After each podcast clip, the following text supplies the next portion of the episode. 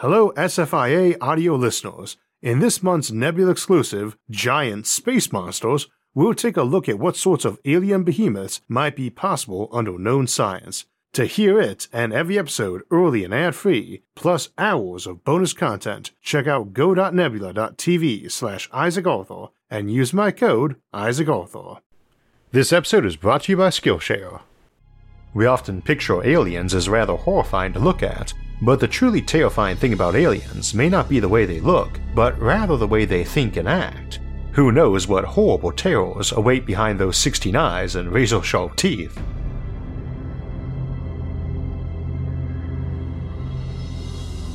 Science fiction is full of examples of terrifying aliens, and since Halloween is coming up shortly, I thought we would take a look at some of the more common notions and tropes of terrifying aliens and ask how realistic they are, as well as contemplating some ways aliens might truly be scary to us simply due to different evolutionary paths. Of course, aliens aren't likely to look human like they often do in science fiction movies and TV shows, or even humanoid. That's mostly a byproduct of limitations of makeup, costumes, budgets, and sometimes imaginations. We get our fair share of jump scares on amusement park rides where some horrible tentacular or spined abomination swings out at you when you least expect it, that's probably the closest to what we'd expect to find rather than neo human or cute and cuddly. While amusement rides are designed to be scary, they're not truly terrifying. For terrifying, we need to go beyond amusement park and look at alien behavior. It is the alien mind, not the alien body, that will keep us up at night. We rightly fear the unknown.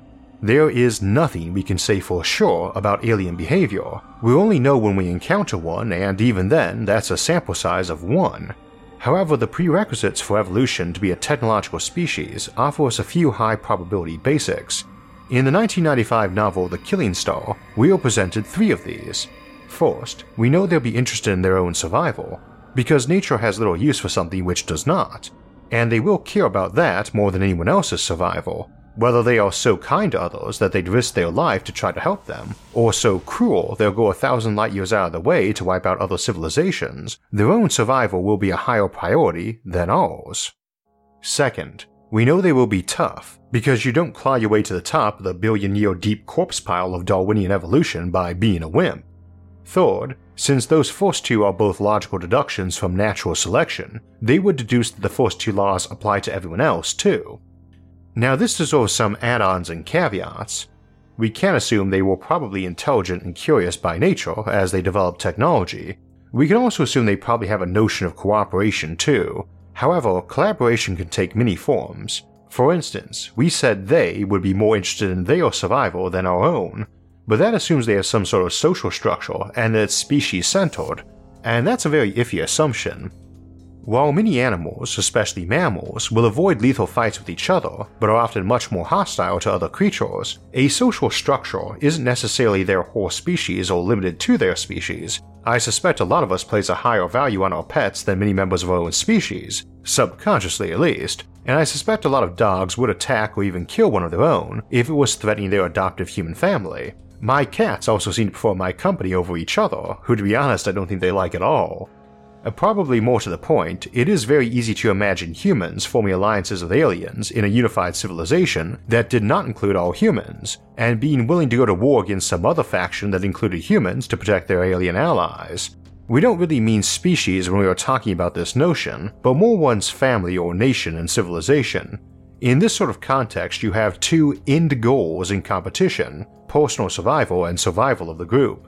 In its simplest form, that's survival of the species, but that can be a good deal narrower, like the family or tribe, or broader. It could even be fairly perpendicular, like advancement of certain principles or ideology. If someone throws themselves in front of a bullet to save their leader, particularly in a modern context where they may never have spoken more than a word in passing to them personally, it certainly wasn't about the end goals of either personal survival or survival of the species, but rather a matter of principle or ideology. Now, one can stretch that point. It's not about if something actually does benefit the species, but rather if the person doing it thinks it does. And most of us who are very driven by our principles and honor do tend to think it benefits our species or civilization to act that way. So, too, there is a long tradition of bodyguards being picked from one's extended family or tribe, who obviously benefited their member being the leader of others, or for loyalty to be ensured by some policy of executing or exiling guards and their families if they fail in their task. Most of our principles do have some basis in our biology and basic wiring, but often are wired more directly into our developed mind, the bit of you that actually makes conscious decisions. So you can have end goals that will influenced by those core two, personal survival or group survival, but still take priority in your decisions, even when that new end goal becomes at odds with either or both of those two core end goals of survival. That biology does influence ethics, though, albeit an advanced civilization might find a way to remove those if it wanted to. As an example, in Larry Niven's known space setting, from which we get books like Ringworld, we have two races we interact with a lot Pierson's puppeteers and the Kzinti. The Kzinti are very much your warrior hunter pack critters and we'll return to them later, but Pierson's puppeteers are rather sneaky and cowardly, though openly friendly to others. We are told at one point they have three sexes rather than two, but that one is non sentient. Later, we find out that this is only sort of true, as they are like wasps. One sex implants an egg in a creature and the other fertilizes it, and the egg grows and eventually hatches in that critter it was laid in. We discuss that more, along with some parallel cases, in our episode Parasitic Aliens. One can argue that is no worse than eating a cow, and given that they are herbivores themselves, means they probably kill fewer animals than a meat eating species does over a lifetime, but it is the sort of thing that can heavily influence one's attitude toward others. On a similar note, in Iain Banks' The Algebraist, we encounter the Dwellers. This is a long lived gas giant dwelling sentient and technologically advanced species Interestingly, the dwellers don't consider their children to be sentient until they pass a certain milestone. Dwellers actually hunt their own young for sport. A creature that lays large litters rather than one or two kids as humans, and many other large mammals do, might also be very callous towards its young. And some species that laid eggs by thousands would be expected to result in sibling cannibalism. You might think at first that they may not be aliens you really want to strike up a friendship with, Morality presumably is based on reason and compassion, but is likely to be influenced a lot by that biology, and our own morality inside our shared biology between culture to culture and era to era already is a pretty wide gulf but might seem narrow on the galactic stage. Aliens might have a fairly compatible set of end goals to us, although how they achieve those might be radically different, to work with an alien intelligence will probably require us to become very understanding of extreme moral differences and hope we don't get too many nightmares waking us up at night over that decision. End goals, incidentally, are essentially the ultimate goal of someone or something, and we also have instrumental goals that are those goals we pursue in the advancement of that end goal, like having an end goal to be healthy and instrumental goals for obtaining that, like a diet or exercise schedule, and of course, being healthy is an instrumental goal itself to further personal survival. I should also note that we are not wired with anything as explicit as personal survival or species survival like some core law. We just have a lot of collected impulses and wiring, and in general, evolution favors those impulses or wiring, which tend to cause you to act toward those two end goals. If we're talking something like artificial intelligence, which may easily be the aliens we meet, it might have much more explicit bits of rules, akin to Asimov's laws of robotics. See the Paperclip Maximizer episode for more discussion of the weird and counterintuitive ways various end goals might make something act and the possible instrumental goals that various end goals might spawn. We have to cooperate with each other so we are wired up that way. An alien might not be, we cannot assume it has anything but a rigid self survival goal. As an example, some sort of hive mind might develop focused entirely on itself, since it needs no cooperation. We see something like that with Morning Light Mountain in Peter Hamilton's Commonwealth series. It and its other species members do cooperate a little bit, right until the moment one of them gains an advantage that lets it avoid needing the others, in this case knowledge obtained from humans to construct wormholes, and the first thing it does is kill its kin by opening a bunch of wormholes to dump nukes through them. It really has no notion of species, and indeed the species making it up are no more it to that creature than we think of the various microorganisms in our body or replaceable bits that grow back, like hair strands or fingernails. It can grow more of every one of its components, so none are vital and all are replaceable and none are people to it, when you get around to it, though, it doesn't really have the same notion of people anyway, merely itself and other threats, which is anything not itself. This is our first example of a terrifying alien that is plausible, because there was nothing there to reason with. not because the creature is unreasonable. It probably is quite capable of reason given that it presumably developed all its own science and technology to get into space, but rather how it reasons is the problem. Its overriding goal is continuation of itself, which is aided by removing all threats and adding more resources and capability to itself to improve its own existence and chances to continue existing. Species that develop as individuals like us are likely to value diversity at least somewhat.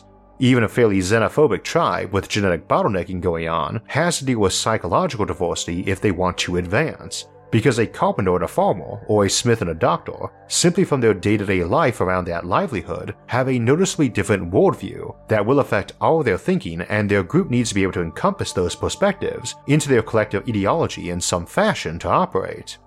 In contrast, the big old single entity does not require cooperation, some algae that grew into a neural network across some alien lake and developed some infectious microbes that let it into insects or fish brains and pilot them around it to build, protect, and expand its lake, and eventually become sentient and sapient, does not have partners or a social hierarchy. It just has itself, things it can effectively consume, and things it must destroy as being in its way. It simply does not have a reason to cooperate with others, even if the boats had gotten the algae on themselves long ago and transmitted to other lakes to spawn new versions of itself. It is possible those mini sentient lakes might become friends and allies, but they're less naturally predisposed to it, whereas we have packs and hordes and so forth long before sapiens as humans. If it has taken this perspective, though, again it is reasonable, and in a universe where the speed of light can't be circumvented, it is aware that any colony it tries to found away from its homeworld is going to diverge from it, which would make the colony a competitor as opposed to an extension of itself. It is also presumably well north of Einstein on the IQ scale, given its single handedly developed spaceflight, not to mention patient given its implied longevity and being able to pursue its goals for untold millennia, something we contemplated more in our episode Sleeping Giants when considering how a hyper-intelligent and effectively immortal entity or civilization might act. I said such a thing is smarter than Einstein, but perhaps it would be better to say it's smarter than John von Neumann, another genius who gave us the notion of the von Neumann probe, a relatively simple minded example of artificial intelligence you could dispatch to go replicate itself and explore the stars, or alternatively, mine them for resources and bring them home so it might just take the policy that it won't make copies of itself, but simple dumb resource gatherers who bring the materials home to fuel local expansion into some massive Matryoshka brain or Birch planet equivalent of that entity, consuming an entire galaxy in the process. And since it is implied to be biologically immortal, and probably has a consciousness stretching back to its primordial days, it may be very willing to spend millions of years consuming its galaxy in such a project. It also by default has no concept of parents or children or an idea of inevitable death and replacement. Even in this case, though, reasoning with it that such a policy doesn't make it well suited for a war across the galaxy, since its probes all have to be either very dumb or very, very reliably obedient, potentially allows some diplomatic options. It is also not stupid, it may simply not have any end goal besides personal survival and find other ones bizarre, but it will be able to comprehend the notion even if it views it with contempt. A common theme in science fiction dealing with lone hive minds is that they can't even comprehend that other species might cooperate voluntarily to mutual benefit.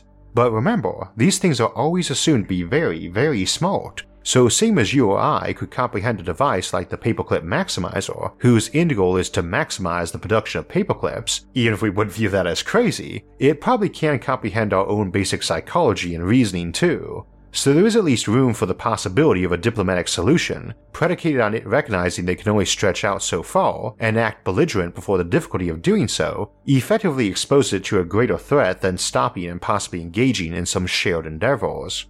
You probably have to negotiate from a perspective of mutually assured destruction, though, and a forward thinking example. You basically tell it that being limited to a single location it can't really back up, it is very vulnerable to attack, and it is far easier to destroy than create things of complexity like a brain. It is very vulnerable to things like relativistic kill missiles, and it knows it, more than a species like we would be if we were spacefaring. It might get us first, but even if it is very good at preemptive strikes and has a lead of being the first species or entity on the galactic stage, it will know somewhere out there will be someone who will gain that strike capability before it saw them and have detected its policy and will attack it first, especially if you tell it that your dying breath will be spent dumping all your energy into a loud omnidirectional transmission telling everyone what happened, who did it, and what their address is. Paired to that is the reasoning that it will have to risk ever more sophisticated machinery to venture further out in its resource harvesting and defense assets. It's rather hard to gauge your border if that border is 10,000 years of signal lag away with something really stupid, for instance, let alone 10 million years away in another galaxy, and it itself is not stupid, and we'll know that. Now, the arguable exception to this is if we live in a universe where fast light travel or communication is actually possible, in which case that reach is extended. Indeed, in the case of Morning Light Mountain, it was that specific technology, via wormholes, that triggered the critter to murder its rivals in its own planet and solar system. In that case, it did have a species history of hostile cooperation, sort of like our example of other sentient algae lakes popping up, so such a critter might already have a basis for the idea of cooperation too. The next terrifying example is actually those von Neumann probes I mentioned a moment ago, because it is assumed they are simply too stupid for much reasoning, and too hardwired to a specific end goal to be talked out of it. A von Neumann probe, again, is a machine that can go to a new star system, land on some random planet or asteroid, and extract materials to build more of itself. We looked at that in more detail in our episode on self replicating spacecraft, such devices can be as smart as you can program them to be, but as we often say on this show, in regard to artificial intelligence, keep it simple, keep it dumb, or else you'll end up under Skynet's thumb. If you want to send something smart out into the galaxy, you need to be really, really confident in your mastery of artificial intelligence to send out self replicating probes, smart enough to think and reason, to distant star systems where they can operate by themselves and unmonitored for thousands of years, Otherwise, you have to worry about it coming home for a visit. Such swarms of self replicators, be they very stupid to the point of being grey goo, or fairly intelligent, both represent major terrors. In the dumb case, there just isn't anything at all to reason with, it just has a simple task it goes about endlessly, in this case disassembling planets to make more of itself or whatever things it's also programmed to make, like ingots of metal or power relays or space habitats. Of course, if it is making space habitats, it's probably on the smarter side, but may still be unreasonable. Remember, with our prior example, it still had an end goal similar to our own it wants to live. Now, you probably program your self replicating machines with some survival imperative, but it is in service as an instrumental goal to something else, like making paperclips, and so you cannot threaten it or reason with it except in regard to that end goal. You threaten to kill it to diminish paperclip production, and it might respond to that threat. Again, though, it has to be able to even engage in such reasoning. Our prior example of the lone mine could be reasoned with because it was very smart, able to design and produce advanced technology it had invented from science it had discovered. Such self replicating probes only had to produce advanced technology, which implies no advanced thinking any more than an amoeba has, which is a fairly advanced machine in many regards. Your upside there is if they can't reason, then it will be fairly strategically limited. A virus can be hard to kill, but at least you don't have to worry about thinking up opposing strategies on you. Though some sort of techno-organic virus might, and we see some examples of that in science fiction too, such as the Drakh Plague in Babylon 5, which is implied to have some sort of limited networked intelligence capable of adapting to strategies intelligently. Such an intelligence doesn't necessarily imply anything like reasoning and thinking though, when it comes to alien threats we see in science fiction, that capacity for reasoning, while making them much more dangerous, is also what makes them a lot less terrifying on examination. If I have some species that delights in hunting an especially canny and intelligent prey, like we see in the Predator franchise or the Hirogen in Star Trek Voyager, you aren't likely to be able to convince them that hunting sapient creatures is immoral, at least not without essentially wiping them out as a culture, which is arguably no more more than outright genocide. However, you can explain you don't want to die, which they will hardly be surprised by, and will do all that you can to avoid that, which they also won't be surprised by or likely offended by either. If they're hunter focused, they aren't offended by you trying to kill them, because that's actually what they like about you as potential prey the challenge. One strategy might be refusing to fight, removing the challenge, but they might opt to wipe you out simply to discourage others thinking that was an option. Another is to offer them something like virtual reality or artificial intelligence, and they probably already developed that long before encountering any other species. Which raises an important point. Such civilizations have to be stable and have existed before meeting other alien folks. such a civilization has a lot of challenges all on its own, starting with how they cooperated in the first place to build a civilization. If they were all about the challenge of hunting the cleverest prey, then for much of their early existence, that prey was each other. So presumably they had some sort of mechanism for dealing with that, like non lethal hunts or some selection method or lottery for picking who got hunted. This might make them quite like the Kzinti we see in Niven's known space setting, very pack oriented and very much a social hierarchy built on strength, but not unreasonable. Amusingly, in that setting, they grow much better at cooperating with other species over time, and the theorized reason for it was rapid evolution, as they kept losing in their wars with humanity, and doing so with their most aggressive and hostile members doing the dying, so as to favor the survival of those more reasonable. And Niven takes some liberties with evolution, like making luck a trait you can breed for, and such an accelerated change of behavior occurring at a genetic level, and without that species noticing it, is fairly unlikely.